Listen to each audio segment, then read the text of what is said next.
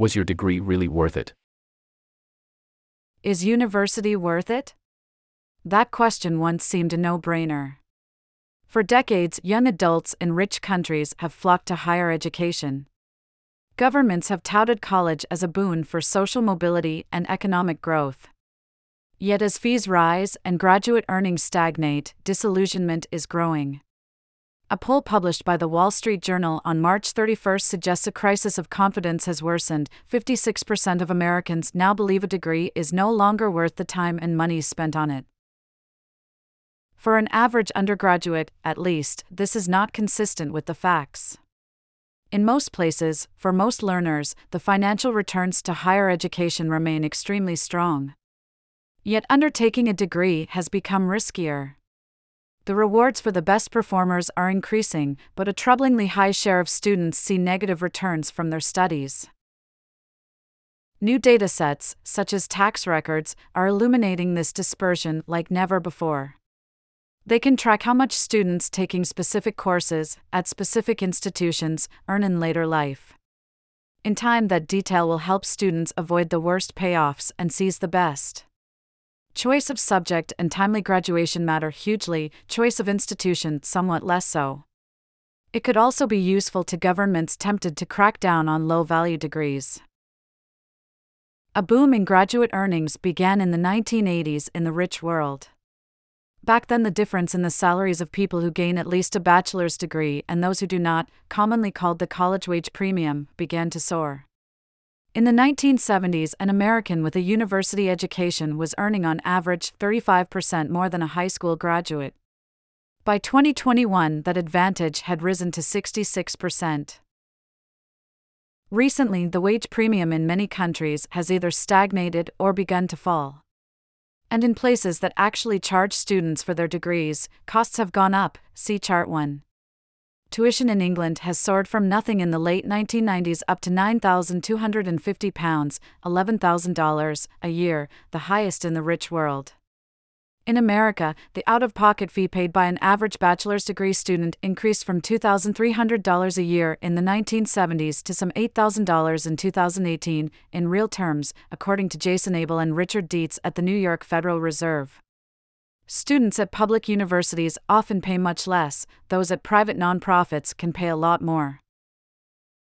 Yet the average degree remains valuable. In 2019, Mr. Abel and Mr. Deitz roughly estimated the annual financial return on the money that a typical American invests in a bachelor's degree. They guess that the typical rate of return for a bachelor's degree is around 14%. That has dropped from a peak of 16% in the early 2000s but it is still a princely sum. And it is well above the 8 to 9% that American graduates were recouping in the 1970s, before graduate wages and tuition fees began to soar.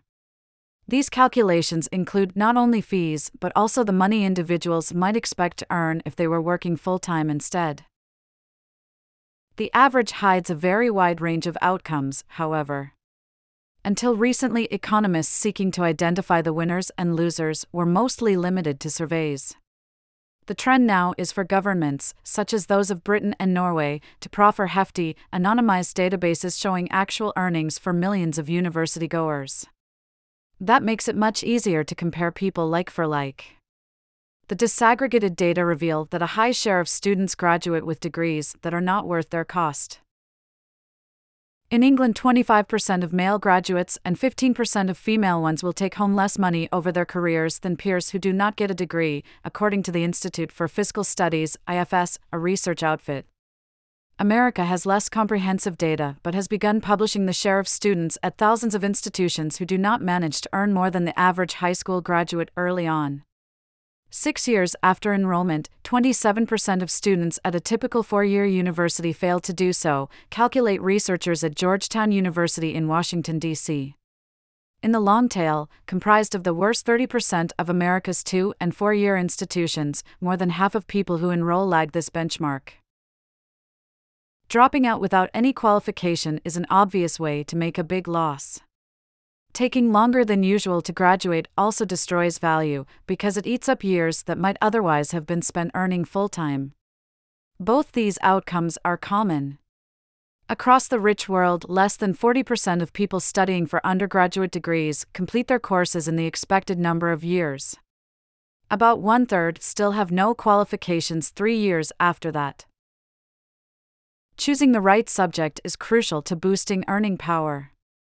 Negative returns are likeliest for Britons who study creative arts. Less than 10% of men make a positive return, social care and agriculture, see chart 2.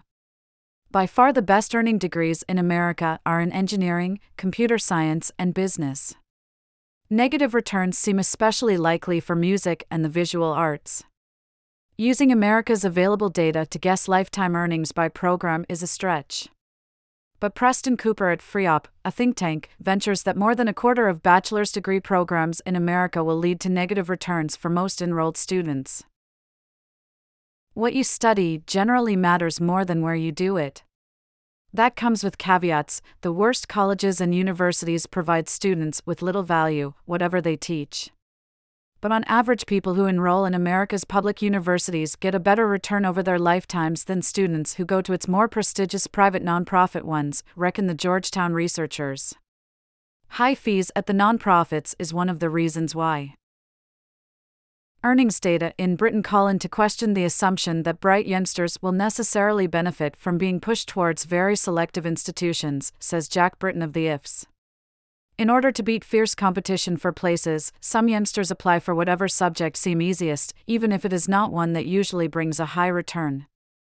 Parents fixated on getting their offspring into Oxford or Cambridge, regardless of subject, should take note. But there is also evidence that tackling a high earning course for the sake of it can backfire. Norwegian research finds that students whose true desire is to study humanities, but who end up studying science, earn less after 10 years than they probably otherwise would have.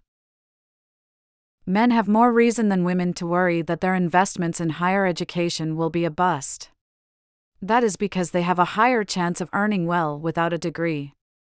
University is a risk for those with mediocre school grades as they often earn less after graduation than better prepared peers who hold the same degrees. In Britain, the return from a degree is generally higher for South Asian students than for white ones, as they tend to study subjects such as business, and generally lower for black students, compared with what people of the same race typically earn if they do not go to university.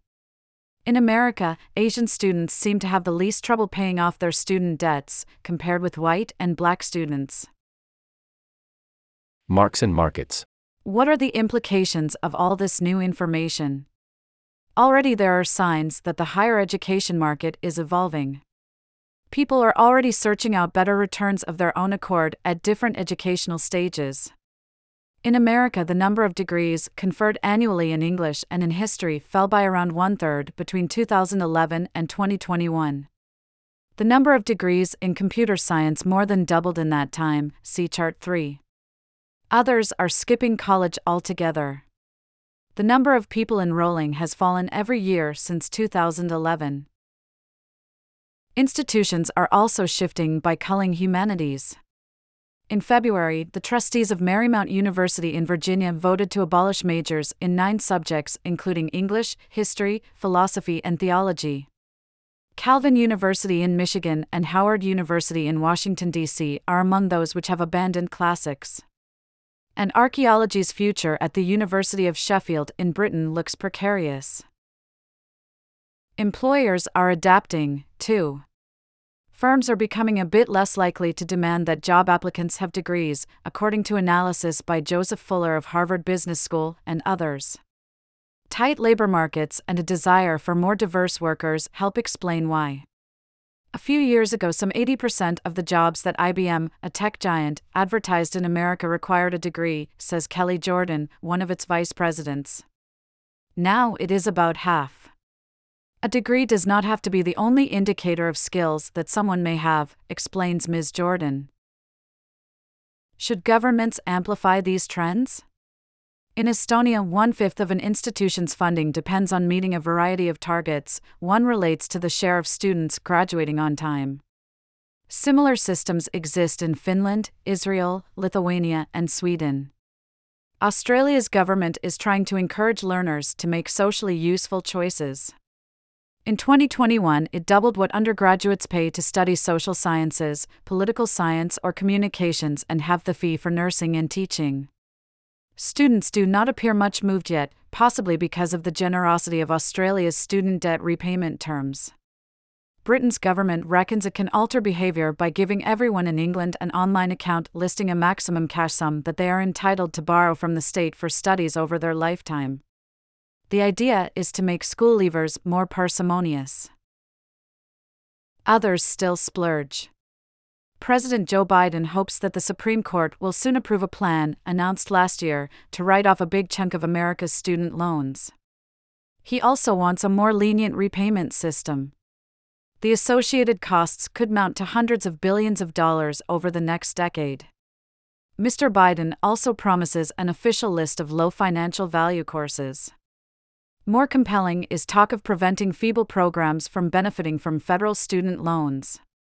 But without an act of Congress, this would mainly affect for profit colleges, which enroll only a fraction of America's learners.